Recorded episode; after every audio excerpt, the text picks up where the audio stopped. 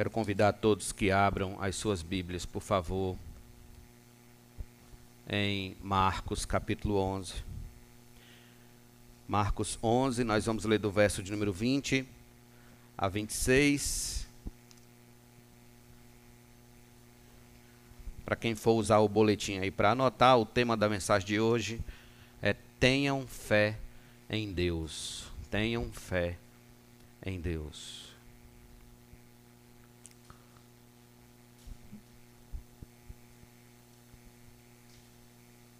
Agora, quando nós estávamos cantando o último hino, o hino da oferta, e eu estava meditando na estrofe do hino, que diz: Glória no porvir, glória no porvir.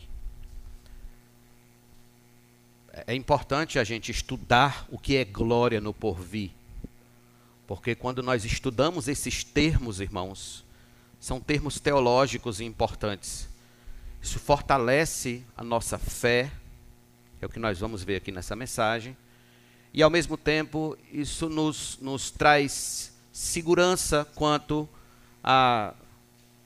as intempéries da vida, quanto às angústias deste mundo. Por isso que é importante estudar boa teologia, estudar a palavra de Deus. Vamos ler do verso de número 20 ao 26. E passando eles pela manhã, viram que a figueira estava seca desde a raiz. Então Pedro, lembrando-se, falou: Mestre, eis que a figueira que o Senhor amaldiçoou ficou seca. Ao que Jesus lhes disse: Tenham fé em Deus.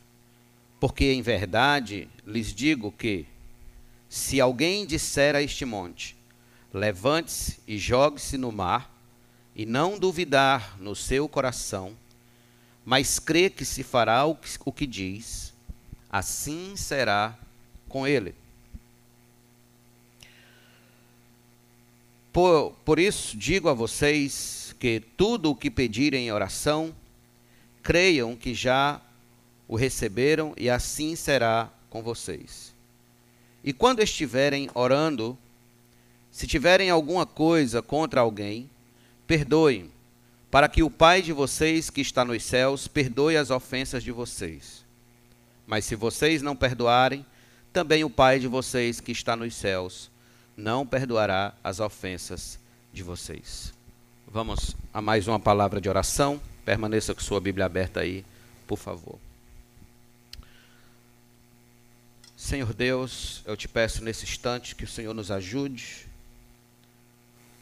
nos oriente por tua palavra, Senhor, nos, nos guie, nos ensine, traz luz à nossa mente, Senhor, para que possamos andar cheios de fé no Senhor.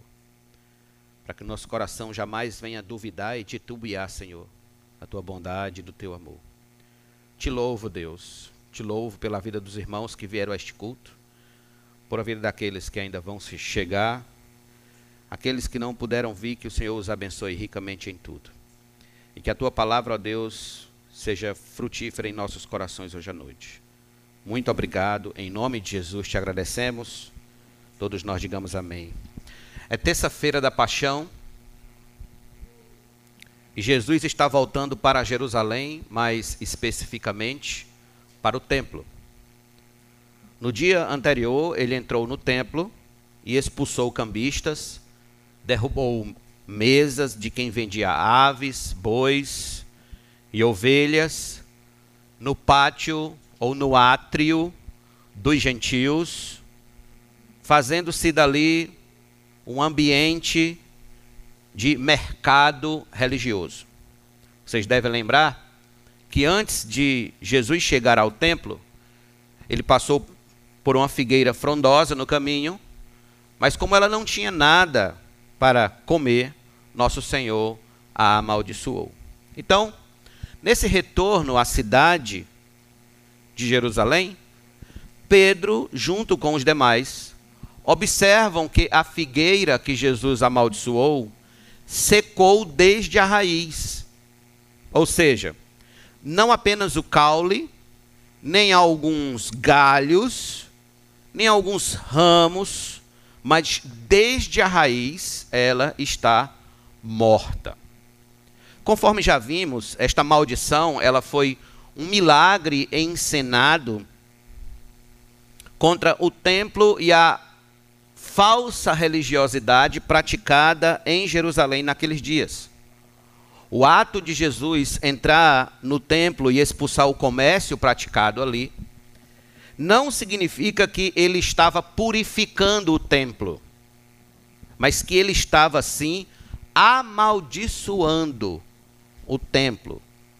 Trocando em miúdos, assim como aquela figueira enganava quem passava com fome, com suas folhas frondosas, Jesus amaldiçoou o templo exatamente para que o falso sistema religioso praticado em Jerusalém naqueles dias não enganasse a mais ninguém que com fome espiritual viesse em busca de Deus.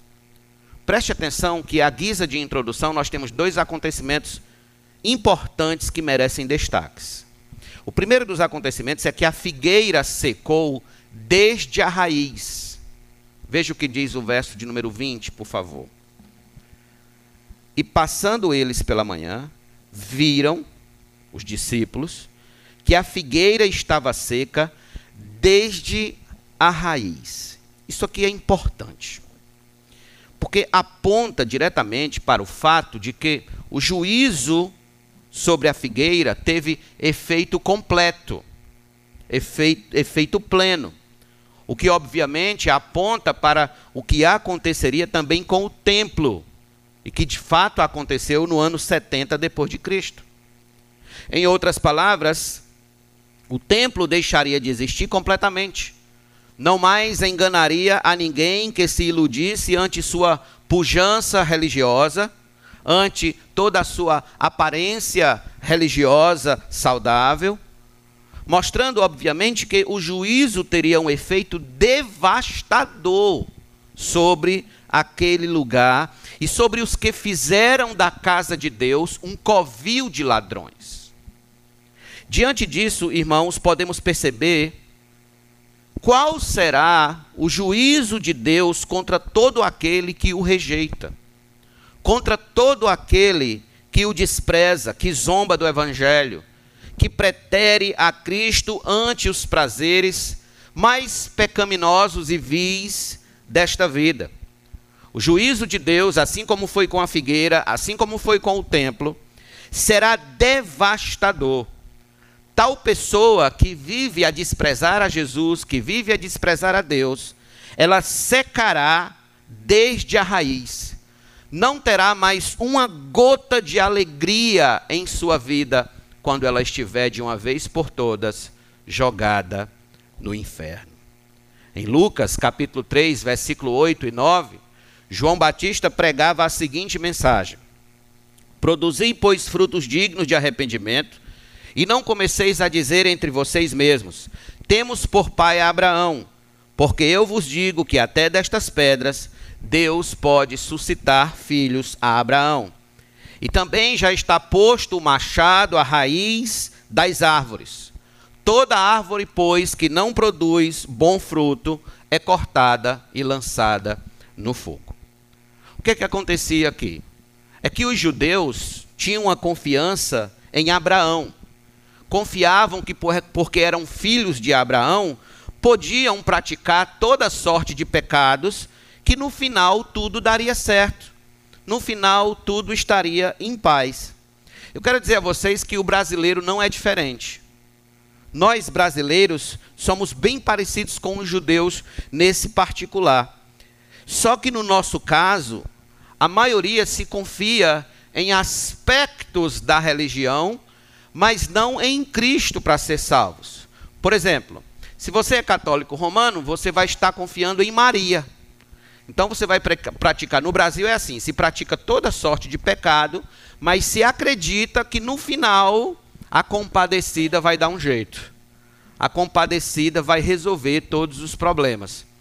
Se você é crente, então você também vive uma vida relaxada, um cristianismo de qualquer jeito, mas como você foi batizado e participou da ceia a vida toda, então você acredita que no final vai dar tudo certo e Cristo vai passar a mão na sua cabeça. A gente já viu que não é bem assim, de acordo com Mateus capítulo 7. Até porque, quanto a Maria, eu tenho a dizer que ela não vai poder ajudar a nenhum de nós, a nenhum de vocês, quando Deus vier com todo o seu juízo contra aqueles que nunca quiseram saber do seu filho.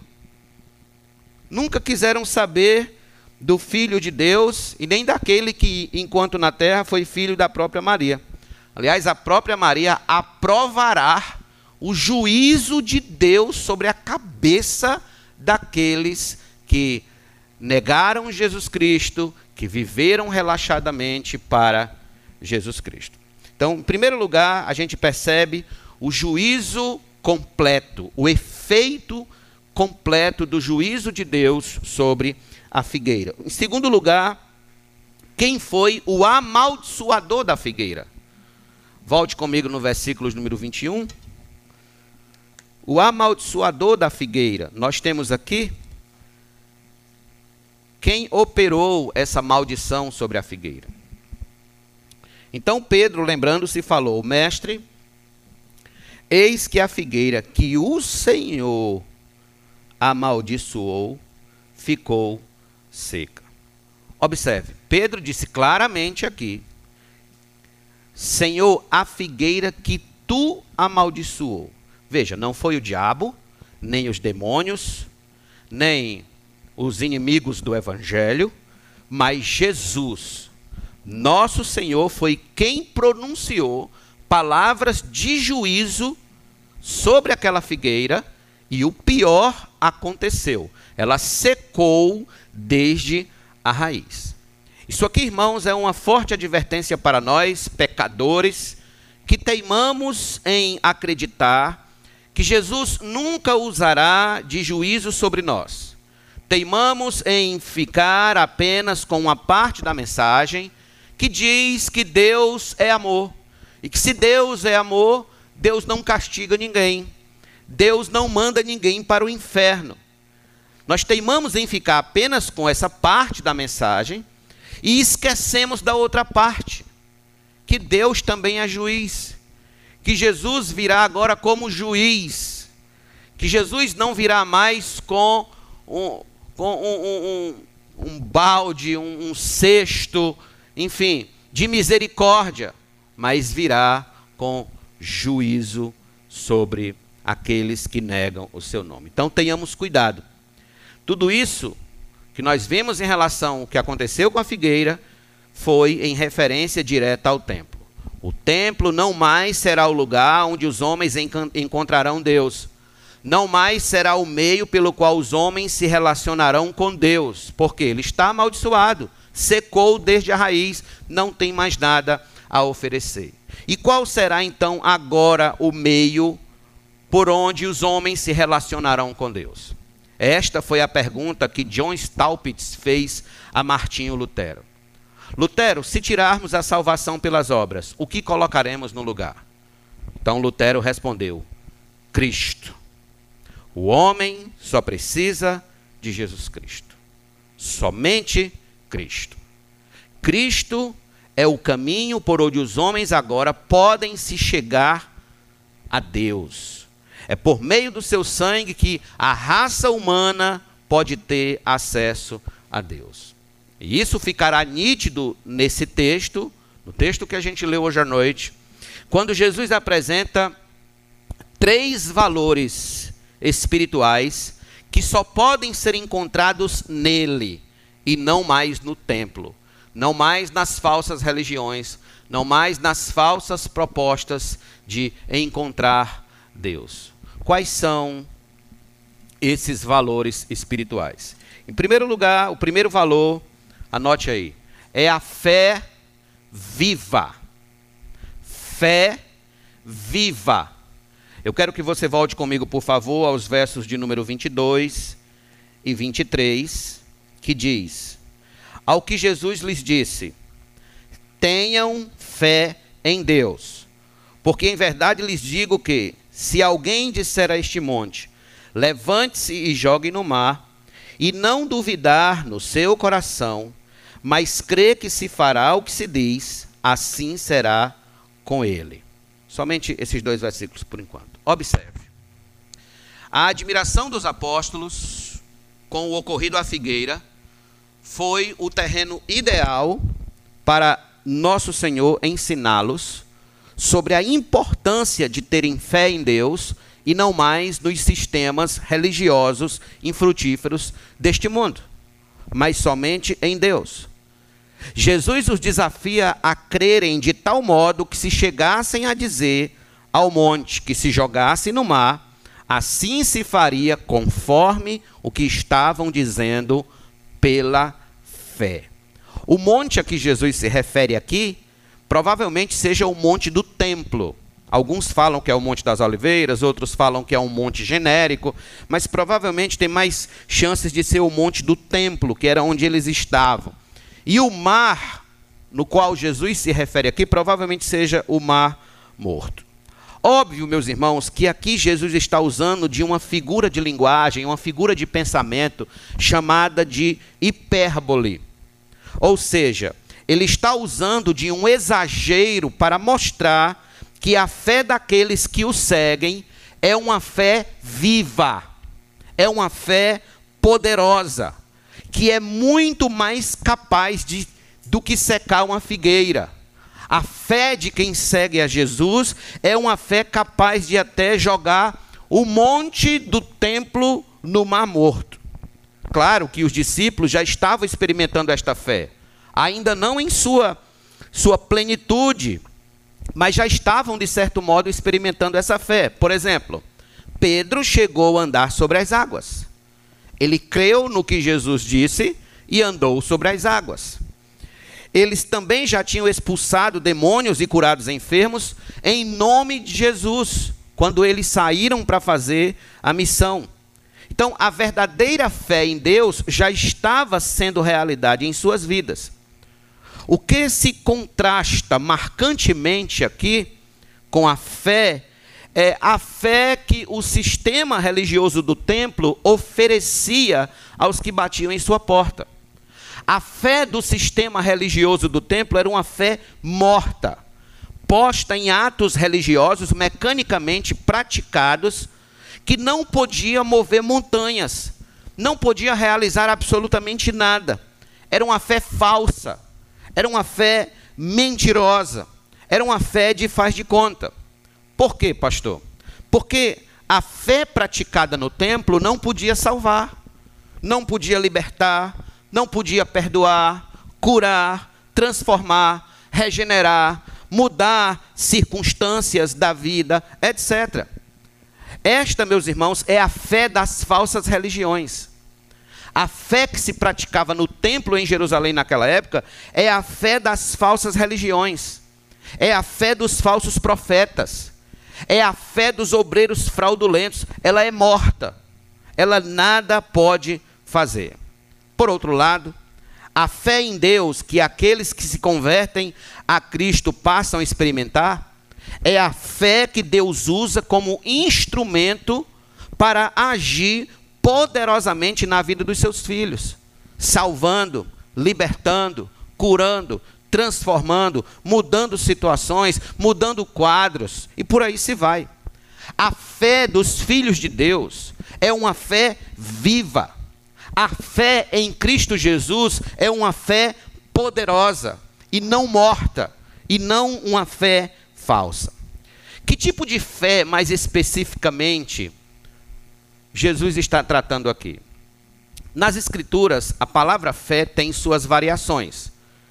Existe um aspecto da fé que está diretamente ligado à nossa justificação.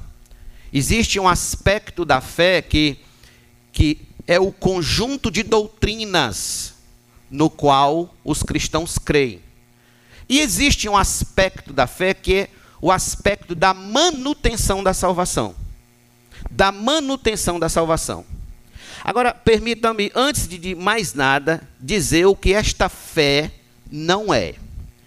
Esta fé a que Jesus se refere aqui não é crendice popular.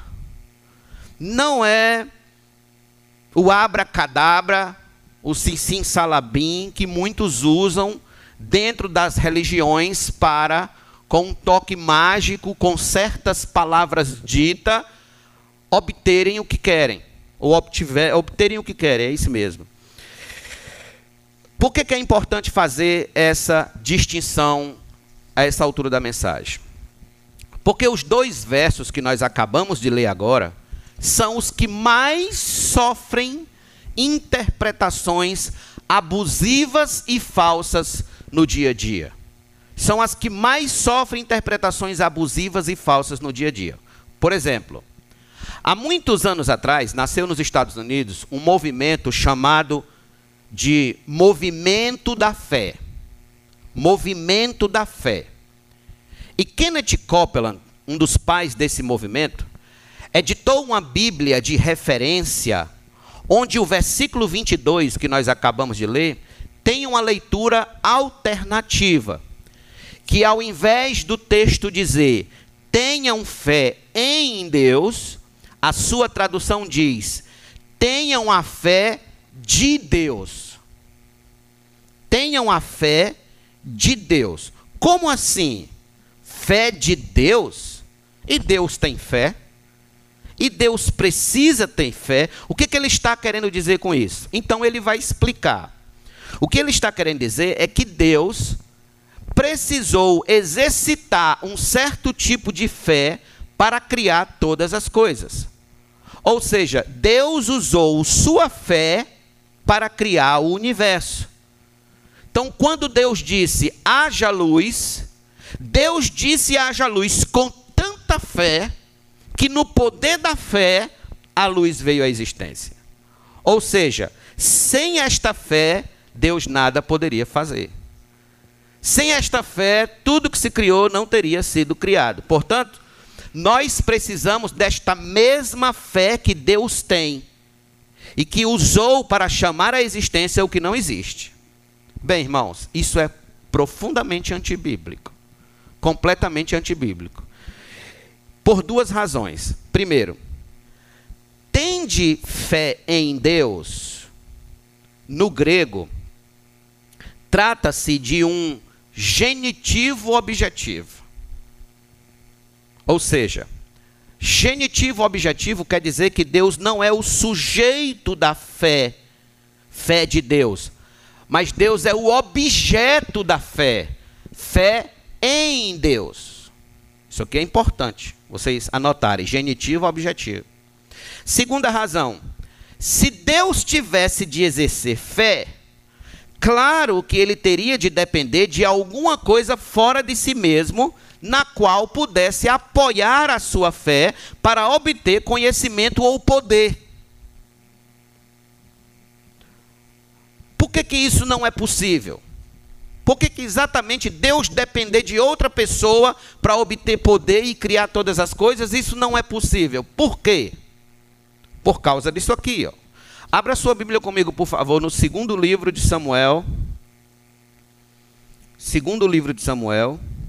Vamos ver algumas declarações a respeito de Deus, acerca de Deus, que mostra por que, que é impossível Deus exercer fé. Segundo Samuel, capítulo 7, verso de número 22. Olha a oração de Davi, o que é que Deus, o que é que Davi diz acerca de Deus?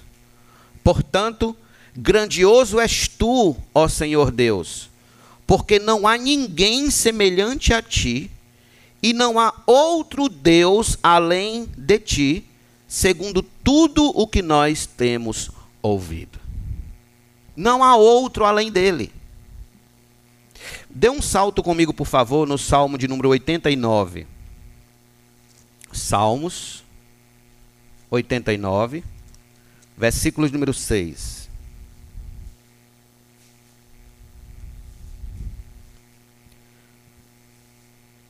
Pois quem nos céus é comparável ao Senhor?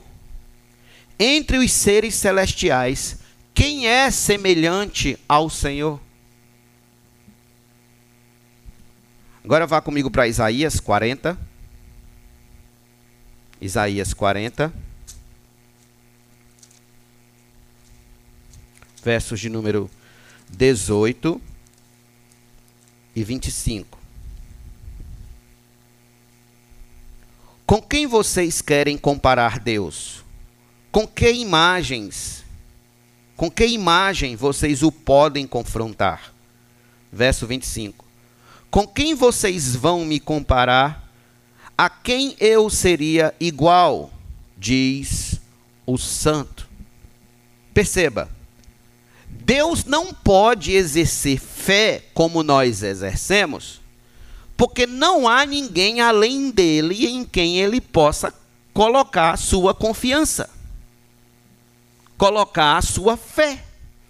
Portanto, essa tradução de Copeland que diz tenham a fé de Deus, ela é antibíblica e ela deve ser rejeitada. Aqui no Brasil, alguns homens adotam essa perspectiva. Homens como R.R. Soares, Edir Macedo, João Ribe Palharim. Nos Estados Unidos, homens como Kenneth Reagan, Frederick Price e Charles Capps são, são signatários dessa, dessa tradução. Então, essa tradução ela deve ser rejeitada. O texto não é tenham a fé de Deus, mas tenham a fé em Deus. Deus é o objeto em qual nós devemos pôr a nossa fé. Há um outro caso curioso, é o de Kenneth Hagin. Quando ele vai interpretar o versículo de número 23, lá de Marcos capítulo 11. Pois ele diz que nós devemos notar duas coisas no versículo. A primeira é não duvidar em seu coração, e a segunda, crer que se fará o que diz. Então ele vai explicar, e ele diz o seguinte: o que isso quer dizer? Quer dizer, tenham fé em sua própria fé. Vocês compreendem a, a, a, a loucura disso? Tenham fé em sua própria fé. Crer que se fará o que diz é ter fé em sua própria fé. Ele transforma a fé no objeto no qual nós devemos colocar fé. Hegel disse que chegou a essa conclusão porque ele teve uma revelação e o próprio Jesus, em pessoa, lhe entregou a fórmula da fé para ser abençoado em qualquer circunstância. E é ter fé em sua própria fé. E um dos segredos dessa fórmula é exatamente o que? Decretar o que se quer receber. Quando você decreta o que você quer receber, você está tendo fé na sua própria fé. Decretar para eles significa produzir a realidade ou trazer à existência o que não existe. Então, a partir dessa interpretação, a base de confissão positiva de Auguste Comte e do pensamento positivo, advindos também de outros como Napoleão Hill e outros, surgiu várias ideias no círculo evangélico que são estranhas à fé bíblica. Por exemplo, a ideia de decretar a bênção. Decrete a bênção. Profetize sobre a vida dos outros. Libere uma palavra de vitória. Destravar os sonhos. E agora essa palavra destravar, né, descobriram ela, é só o que se usa agora os coaches, né? Noite de destravar isso, destravar aquilo. Destravar os sonhos ou dos mais antigos que dizem que há poder em suas palavras. Isso é ter fé na fé. Todavia, isso não é fé bíblica. Isso é crendice popular. Crendice popular. É misticismo das religiões afro-ameríndios, mas não é fé bíblica. Não é fé escriturística. A fé bíblica referida aqui é uma capacidade espiritual dada pelo próprio Deus ao crente para a peregrinação cristã com absoluta firmeza em todos os instantes da vida, de não duvidar diante das tentações e das provações do caminho, mas confiar na bondade do Senhor. Esta, meus irmãos, é a fé para a manutenção da salvação. É a fé que você precisará para se manter forte na caminhada cristã, sem negar a Cristo e a seus valores eternos, quando surgirem tentações e provações que vão aparecer ao longo da jornada. Você vai precisar exatamente dessa fé de manutenção. Fé de manutenção. Vamos ser mais claros. Abra sua Bíblia comigo, por favor, em Hebreus capítulo 11.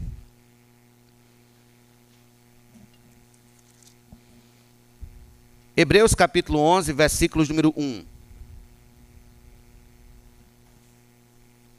Depois o verso de número 6. Ora, a fé é a certeza de coisas que se esperam, a convicção de fatos que se não veem. Olha o que é a fé. No versículo 6, o autor aos Hebreus diz: De fato, sem fé é impossível agradar a Deus, porque é necessário que aquele que se aproxima de Deus creia que ele existe e que recompensa os que o buscam. Todo o capítulo 11, vocês devem estar lembrados, é o capítulo da fé. É chamado de capítulo dos heróis da fé. Os santos desse capítulo aqui e os santos da história da igreja sobreviveram porque exerceram uma fé, uma confiança madura em quem? No Senhor. Tenham fé em Deus. Isso é uma fé viva. Isso é uma fé madura. J.C. Ryle, olhe para cá. J.C. Ryle, o bispo, o famoso bispo anglicano, disse o seguinte: temos que entender que esta não é a operação da fé para nossa justificação. Ele estava comentando esse texto. Mas sim a manifestação de uma confiança geral no poder, na sabedoria e na boa vontade de Deus. Em outras palavras, o que é esta fé, esse tipo de fé para a manutenção da vida cristã? O que é? Ser mais específico. É a confiança que você vai precisar exercer em Deus se um câncer lhe atingir. É a confiança que você vai precisar exercer em Deus se o desemprego tomar a sua vida, se o seu negócio falir, se sua família lhe virar as costas, se seu filho se envolver com drogas, se sua filha engravidar fora do casamento, se seu cônjuge lhe abandonar, se a depressão quiser lhe pegar, é nessas horas que você vai exatamente precisar desta fé que move montanhas. É exatamente nessas noites escuras da alma que você vai precisar confiar no Senhor com toda a força do seu coração, com toda a força do seu ser, sem duvidar, sem titubear. Confiar firmemente na pessoa de Cristo e na pessoa do próprio Deus Pai. Eu acho interessante, irmãos, quando nós olhamos para a história da igreja, a gente vê alguns exemplos de homens que nos piores momentos da vida responderam com um cristianismo brilhante. Um cristianismo brilhante. Por exemplo, abra sua Bíblia comigo rapidinho em Atos dos Apóstolos, capítulo de número 16. Atos dos Apóstolos, capítulo 16. Paulo foi evangelizar em Filipos. Lá em Filipos, ele curou uma jovem adivinhadora que era explorada por certos charlatães para poder ganhar dinheiro em cima dela. Paulo liberta, Cristo liberta essa mulher através de Paulo. Então esses homens se revoltam contra Paulo. Contra Paulo e Silas. Então eles pegam Paulo e Silas e lançam Paulo e Silas na prisão. E veja o que é que acontece. Atos 16, verso de número 22. Então a multidão se levantou unida contra eles, e os magistrados, rasgando-lhes as roupas, mandaram açoitá-los com varas. Depois de lhes darem muitos açoites, o lançaram na prisão, ordenando ao carcereiro que os guardassem com toda a segurança. Este, recebendo tal ordem, levou-os para o cárcere interior, como se fosse o, o, o isolado do isolado para o cárcere interior e prendeu os pés deles no tronco. Agora, verso 25. Por volta da meia-noite, Paulo e Silas oravam e cantavam louvores a Deus, e os demais companheiros de prisão escutavam. De repente, sobreveio o tamanho terremoto que sacudia os alicerces da prisão. Todas as portas se abriram e as correntes de todos os presos se soltaram. Isso é fé de manutenção. É a fé que você vai precisar para esses momentos. É a fé de mover montanha.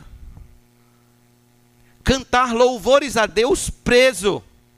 Por quê? Porque fez o bem, não era porque ele fez cometeu um crime, porque eles eram criminosos, porque mataram alguém, furtaram alguém, roubaram alguém. Não. Eles libertaram uma jovem de um de um espírito de escravidão. Então, eles estão presos. E qual é a reação de fé que eles têm? Cantar louvores a Deus na prisão. Eu lembro de uma irmã aqui da nossa igreja, os irmãos vão lembrar também, que quando estava praticamente partida ao meio, por causa de uma cirurgia mal feita, sempre que a visitávamos, ela dizia com uma fé inabalável, em Cristo, ela dizia de que sairia daquela situação. Pastor, Deus vai me curar. Deus vai providenciar a cura. E Deus providenciou mesmo. Deus providenciou e hoje ela está viva e forte para a glória de Deus. Então, é esta fé que nós precisamos na nossa caminhada. É esta fé em Deus que a gente precisa cada vez mais amadurecer e vivê-la. Pastor, como é que eu posso obter essa fé? Como é que a gente pode obter essa fé? Comece pedindo a Deus. Comece humilhando-se ante o trono de Deus. Faça como aquele pai que tinha um filho endemoniado, mas não sabia como curá-lo. Então, levando seu filho até Jesus, ele disse: Senhor, ajude-me na minha falta de fé. Peça a Deus. Talvez ele lhe atenda. Eu diria que essa é a forma passiva de se obter a fé viva e poderosa em Cristo Jesus. Essa fé diferenciada. Essa fé que pertence de fato àqueles que nasceram de novo. Entretanto, há uma forma ativa de você obter essa fé. Como é, pastor? É conhecendo a pessoa de Jesus, conhecendo suas obras, conhecendo seu ministério, seus ofícios, estudando profundamente a vida de Cristo e seu poder, gastando tempo com Ele. Gastando tempo, se é que essa palavra gastar faz sentido, eu acho que uh, investir tempo é uma palavra melhor. Investir tempo com Ele, com Jesus. Veja o que ele disse em João 14, 12. Em verdade, em verdade lhes digo, que aquele que crê em mim também fará as obras que eu faço e outras maiores fará, porque eu vou para junto do Pai. Aquele que crê em mim. Em João 17,3, ele disse: E a vida eterna é esta, que conheçam a Ti, o único Deus verdadeiro, quando ele estava orando, e a Jesus Cristo a quem enviaste. Veja, veja como a fé está diretamente ligada ao conhecer a Deus e conhecer a Jesus Cristo. Agora, eu pergunto: como você vai crer em Jesus sem duvidar no seu coração se você não o conhece? Você confia em quem você não conhece? Você deixa entrar dentro da sua casa quem você não conhece? Você não deixa. Como você vai crer em Jesus, confiar em Jesus, nos piores momentos da vida se você não o conhece, se você não se aproxima dele por meio da leitura bíblica, por meio do estudo da sã teologia, por meio do estudo das escrituras com profundidade. Se você não lê nada acerca dele, se entra semana e sai semana, se entra mês e sai mês, e você não estuda a respeito de Cristo, como você vai ter fé nele, confiança nele. Deixe-me perguntar: quanto tempo você gastou de leitura da Bíblia essa semana? E eu digo a todos que estão aqui, independentemente de ser crente ou descrente, de ser evangélico, não evangélico, católico, seja lá for. Eu pergunto: quanto tempo de leitura da Bíblia você gastou essa semana? Estudando Cristo, estudando a pessoa de Cristo, estudando a obra de Cristo, estudando o nascimento de Cristo, os milagres de Cristo, a pessoa de Cristo de um modo geral. Quanto tempo? Em Filipenses capítulo 3, versículo 10, o apóstolo Paulo disse: O que eu quero é conhecer a Cristo e o poder da sua ressurreição. É isso que Paulo queria. Aí eu pergunto: você pode dizer, junto com o apóstolo Paulo, que quer conhecer a Cristo? O que eu quero é conhecer a Cristo. É isso que você quer? Você quer conhecer a Cristo? Você quer viver para Cristo? Você quer experimentar Cristo na sua vida ou você quer experimentar apenas o que Cristo possa lhe dar? O que Cristo possa fazer por você? Para alguns de nós, irmãos, Jesus é apenas o gênio da lâmpada, o qual no domingo à noite a gente vem, esfrega a lâmpada e espera que ele atenda nossos pedidos na segunda-feira, na terça e até o outro final de semana. Mas Jesus é muito mais tem nada a ver, aliás, com essa história de gênio da lâmpada. Jesus, Jesus é uma pessoa, Jesus é Deus. E, e, e como pessoa entra exatamente o processo de relacionamento. É um processo de relação com Cristo. Você precisa se relacionar, precisa conhecê-lo, precisa mergulhar profundamente na vida dele. Para que você obtenha essa fé, essa confiança madura essa confiança de crer em seu coração e não duvidar. De crer na sua alma e não duvidar. Preste atenção, se você quer experimentar uma fé viva e poderosa em Deus, você precisa conhecer a Cristo. Viva com Cristo, estude a sua pessoa e as suas obras, o seu poder, seus ofícios. Você não deve mais perder tempo com, com, com, com o templo, com as falsas religiões que não salva, que não ajuda, que não socorre.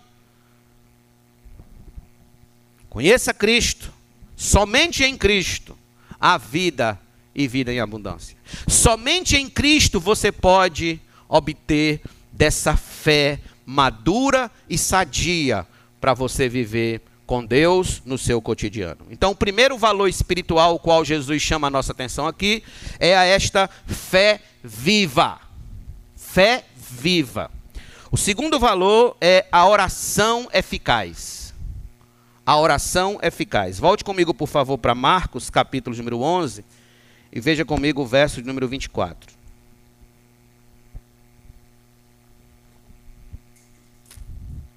Estou usando a versão Nova Almeida atualizada. Por isso digo a vocês que tudo o que pedirem em oração, creiam que já o receberam, e assim será com vocês. Note que tem uma semelhança com o versículo de número 23, quando no verso 23 ele diz: E não duvidar no seu coração. Então aqui ele vem e diz: Creiam que já o receberam. Esta fé viva e poderosa que Jesus fala nos versos anteriores será evidenciada na experiência da oração. Jesus está dizendo que a maneira de vermos essa fé em operação é exatamente por meio da oração. É batendo na porta do céu por meio da oração. Quando nosso Senhor diz: "Tudo o que pedirem em oração", grife essa partezinha aí, ó.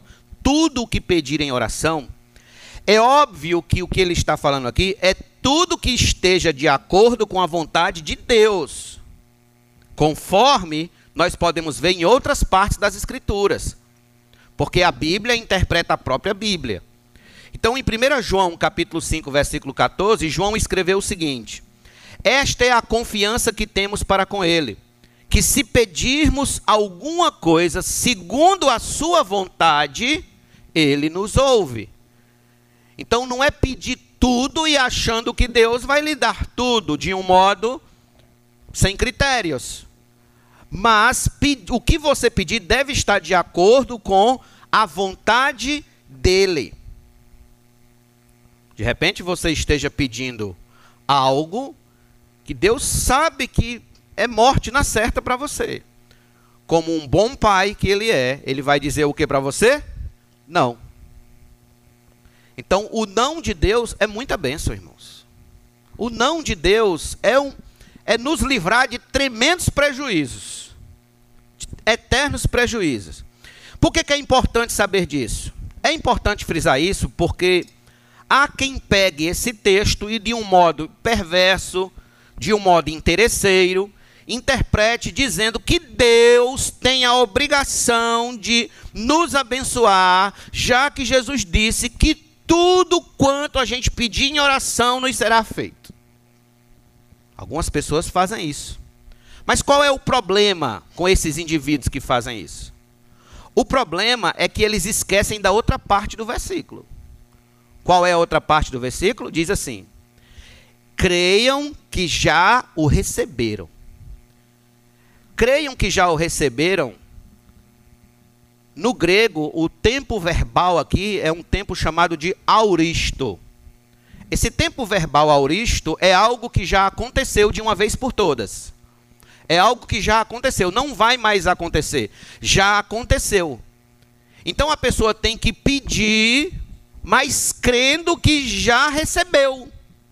Ou seja, eu peço, mas crendo que já aconteceu, que a bênção já está comigo, já chegou, já é minha por garantia, já é minha. Então, não há espaço para ansiedade, não há espaço para incredulidade, não há espaço para dúvida. Se seu pedido está de acordo com a vontade de Deus, então você deve crer que já o recebeu. Percebem? Que ele o atenderá, que é promessa dele. Todavia, Onde é que está a nossa dificuldade? A nossa dificuldade não é pedir. A nossa dificuldade é crer que já o recebemos. Essa é a nossa dificuldade. Aí o falso profeta vai chegar e dizer o seguinte: Você já recebeu? Aí você diz: Não, não recebi ainda não. Isso é porque você não teve fé. Se você tivesse fé, você tinha recebido, mas você não teve fé. Então é muito fácil fazer falsas promessas e no final acusar as pessoas. Que as pessoas é que não tiveram fé. Não. A questão é que eles não estão ensinando o texto bíblico correto. Se tivessem ensinando o texto bíblico correto, com certeza as igrejas deles estariam esvaziadas. Não estariam cheias, não. Porque, como eu estou dizendo a vocês, a nossa dificuldade, amados irmãos, não é pedir nada a Deus. A nossa dificuldade está com essa outra parte aqui do versículo crê que já o recebemos. Crê que já aconteceu. Crê que a bênção já é nossa. Já é algo acontecido. Por quê, pastor? Porque é nestas horas que a fé que move montanhas, é nesse momento que essa fé aparece. Que essa fé se expressa. Ou seja, é nessas horas que a montanha da ansiedade, a montanha da incredulidade, do medo, da preocupação, da inquietação, da angústia, essa montanha é jogada no mar da graça de Deus e ali desaparece. E você então fica ciente, tranquilo, em paz de que Deus já lhe ouviu, de que Deus já lhe atendeu. Então preste bastante atenção aqui. Se você é cristão, você precisará de poder, força, ânimo, graça, tranquilidade, saúde psicológica, etc., para viver a vida cristã. Você vai precisar de tudo isso. E a mão com a qual você baterá na porta do céu em busca de tudo isso é exatamente a oração. A oração, você precisará orar, precisará buscar a Deus, crer que Deus lhe ouve. Orar sem fé é como tentar dirigir um carro sem motor. Orar sem fé não vai lhe levar a lugar nenhum. Isaías 59, 1, Deus disse: Eis, aliás, Isaías disse a respeito de Deus: Eis que a mão do Senhor não está encolhida para que não possa salvar, e o seu ouvido não está surdo para não poder ouvir. Nós temos várias promessas dessa natureza. De que se a gente orar, de que se a gente buscar a Deus com fé, Ele nos ouve. Jeremias 29, 13. Vocês me buscarão e me acharão quando me buscarem de todo o coração. De todo. 1 Pedro capítulo 5, versículo 7, Pedro diz: Lancem sobre ele todas as suas ansiedades, porque ele cuida. Ele não cuidará ou ele não cuidou. Está no presente o tempo do verbo. Ele cuida de vocês. Cuida. Perceba, todos esses textos falam de buscar ao Senhor com fé, com confiança. Aí eu pergunto: quando você faz um pedido a Deus, você crê que Ele cuida de você ou você tem alguma dúvida no coração? Quando você apresenta seu pedido ao Senhor, você crê que Ele já o atendeu ou há dúvidas profundas na sua alma? Se Ele o atenderá. Porque esta é uma evidência de uma fé viva e poderosa. É que toda dúvida é lançada fora. A questão aqui é não ter espaço para dúvida, é não ter espaço para incredulidade, não ter espaço para ansiedades. É ver toda a angústia perder seu espaço assim que você se levanta do momento de oração. É crer que já o recebeu de fato. Você percebe como essa parte é a mais difícil do texto? Então, o cristão nascido de novo, o cristão de fato que conhece a Jesus com profundidade, que busca a vontade de Deus diariamente, ele crê piamente que foi ouvido no céu. Que Deus lhe ouviu. Tudo o que lhe cabe fazer agora é aguardar a santa resposta. Aguardar a resposta de Deus. Então a oração é o segundo valor espiritual que nós temos a bordo aqui nesse texto. E isso está ligado a quê? A fé. Ninguém pode orar sem fé. E a forma da fé se materializar em nosso dia a dia é por meio da oração. Mas há um terceiro valor espiritual, que é o perdão. O perdão verdadeiro. Nos versos 25 e 26, Jesus disse: E quando estiverem orando, outra tradução diz: quando estiverem orando de pé, que era costume dos judeus orarem de pé se tiverem alguma coisa contra alguém, perdoem, para que o Pai de vocês que está nos céus perdoe as ofensas de vocês.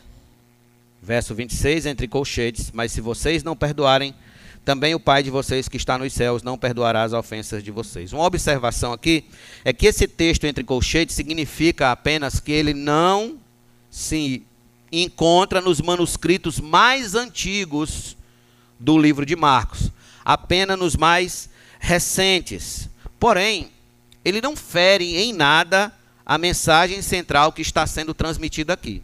Até porque esse texto aqui ele também está de um modo oficial, um texto mais antigo, por exemplo, no livro de Mateus. Agora, a pergunta que não quer calar é: por que, que Jesus misturou fé com oração e perdão, mas principalmente, por que Jesus traz esse assunto do perdão dentro da oração?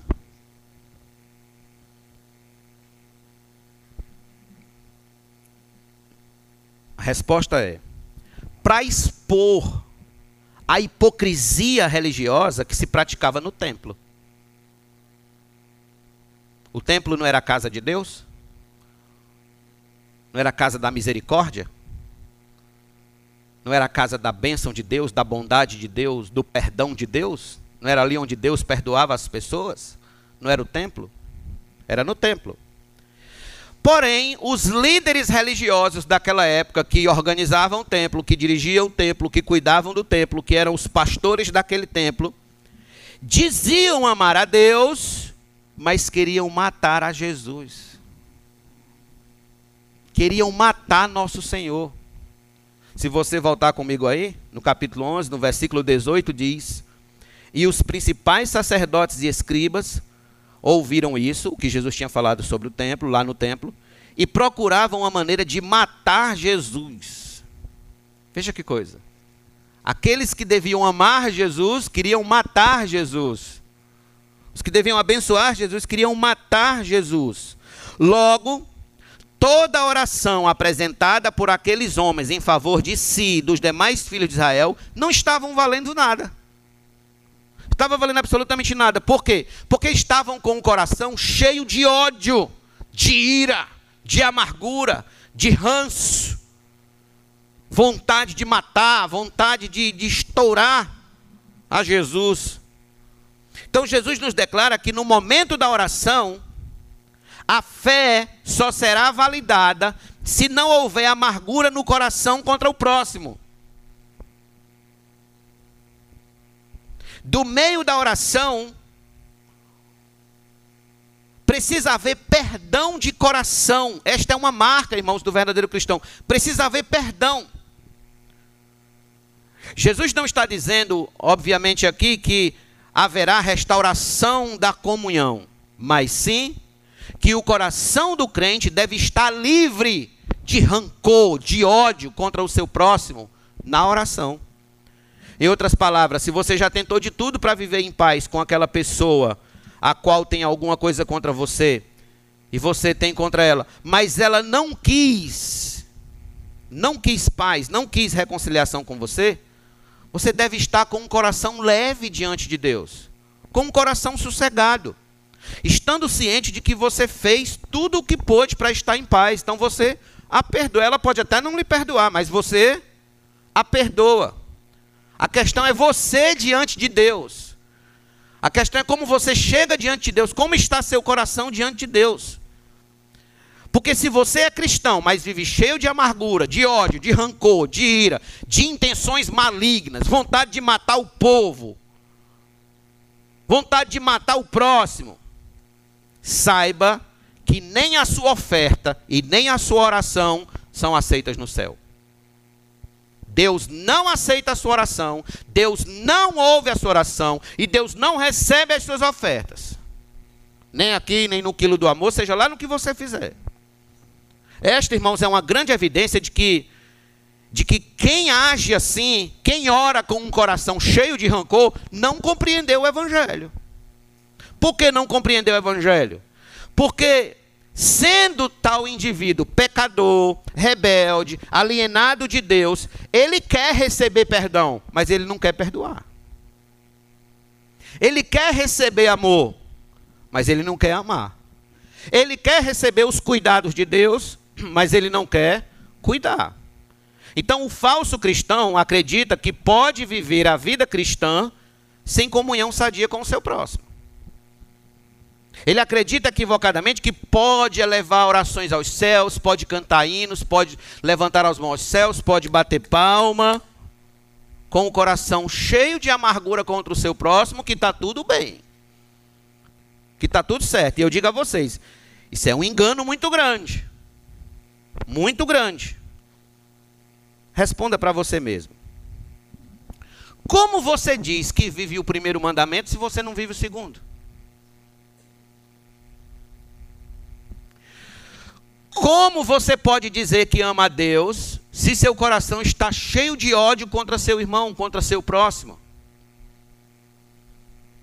Mateus 5, 23 e 24, Jesus disse: Portanto, se você estiver trazendo a sua oferta ao altar e lá se lembrar que seu irmão tem alguma coisa contra você, deixe diante do altar a sua oferta e vá primeiro reconciliar-se com o seu irmão e então volte e faça a sua oferta. Primeiro precisa haver a tentativa de paz. Precisa haver da sua parte. Mateus 6, 14 e 15, no final da oração do Pai Nosso, Jesus diz: Porque se perdoarem aos outros as ofensas deles, também o Pai de vocês que está nos céus perdoará vocês. Se, porém, não perdoarem aos outros as ofensas deles, também o Pai de vocês não perdoará as ofensas de vocês. O versículo 15 é a mesma coisa do versículo 26, lá de Marcos 11. E em 1 João, capítulo 4, versículo 20, João escreveu assim: Se alguém disser, amo a Deus, mas odiar o seu irmão, esse é mentiroso.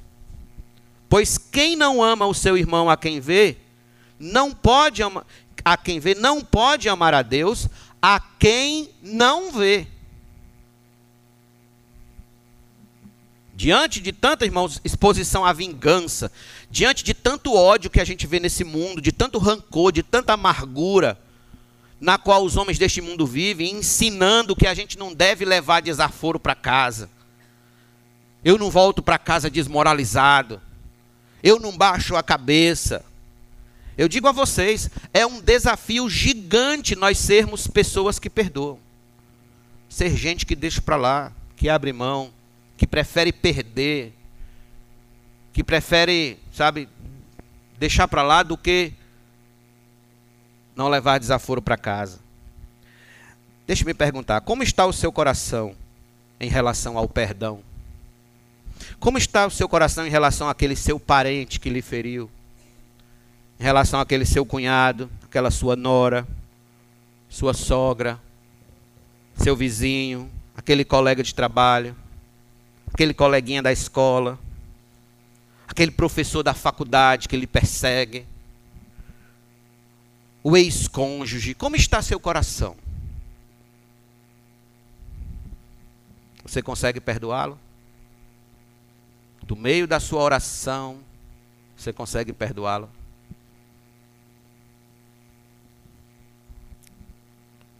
Existe alguém, eu pergunto, que você deve perdoar ainda hoje em seu coração? Thomas Watson disse o seguinte: a pessoa pode ir para o inferno por não perdoar, tanto quanto por não crer.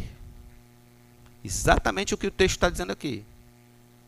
Se você não perdoa, Deus também não tem qualquer dever de lhe perdoar de nada. Foi uma condicional que ele colocou aqui.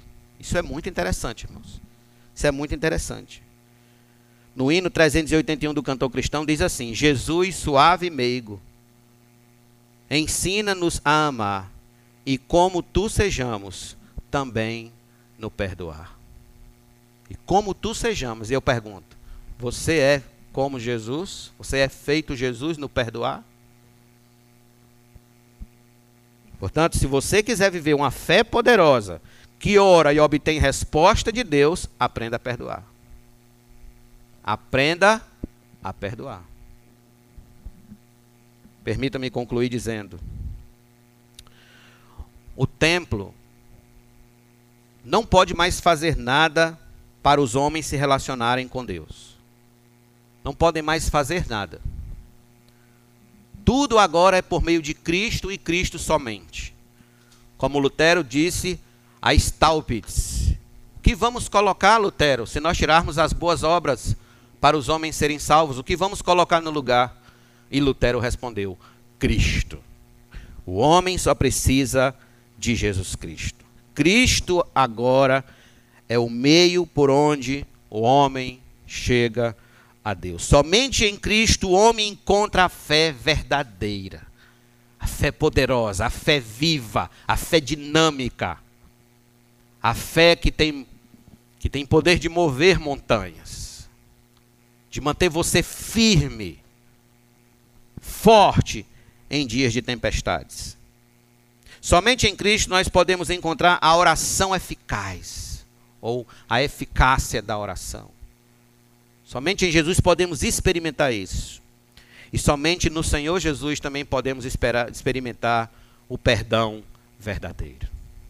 À medida que a gente perdoa quem nos fez o mal, Ele também nos perdoa dos nossos pecados.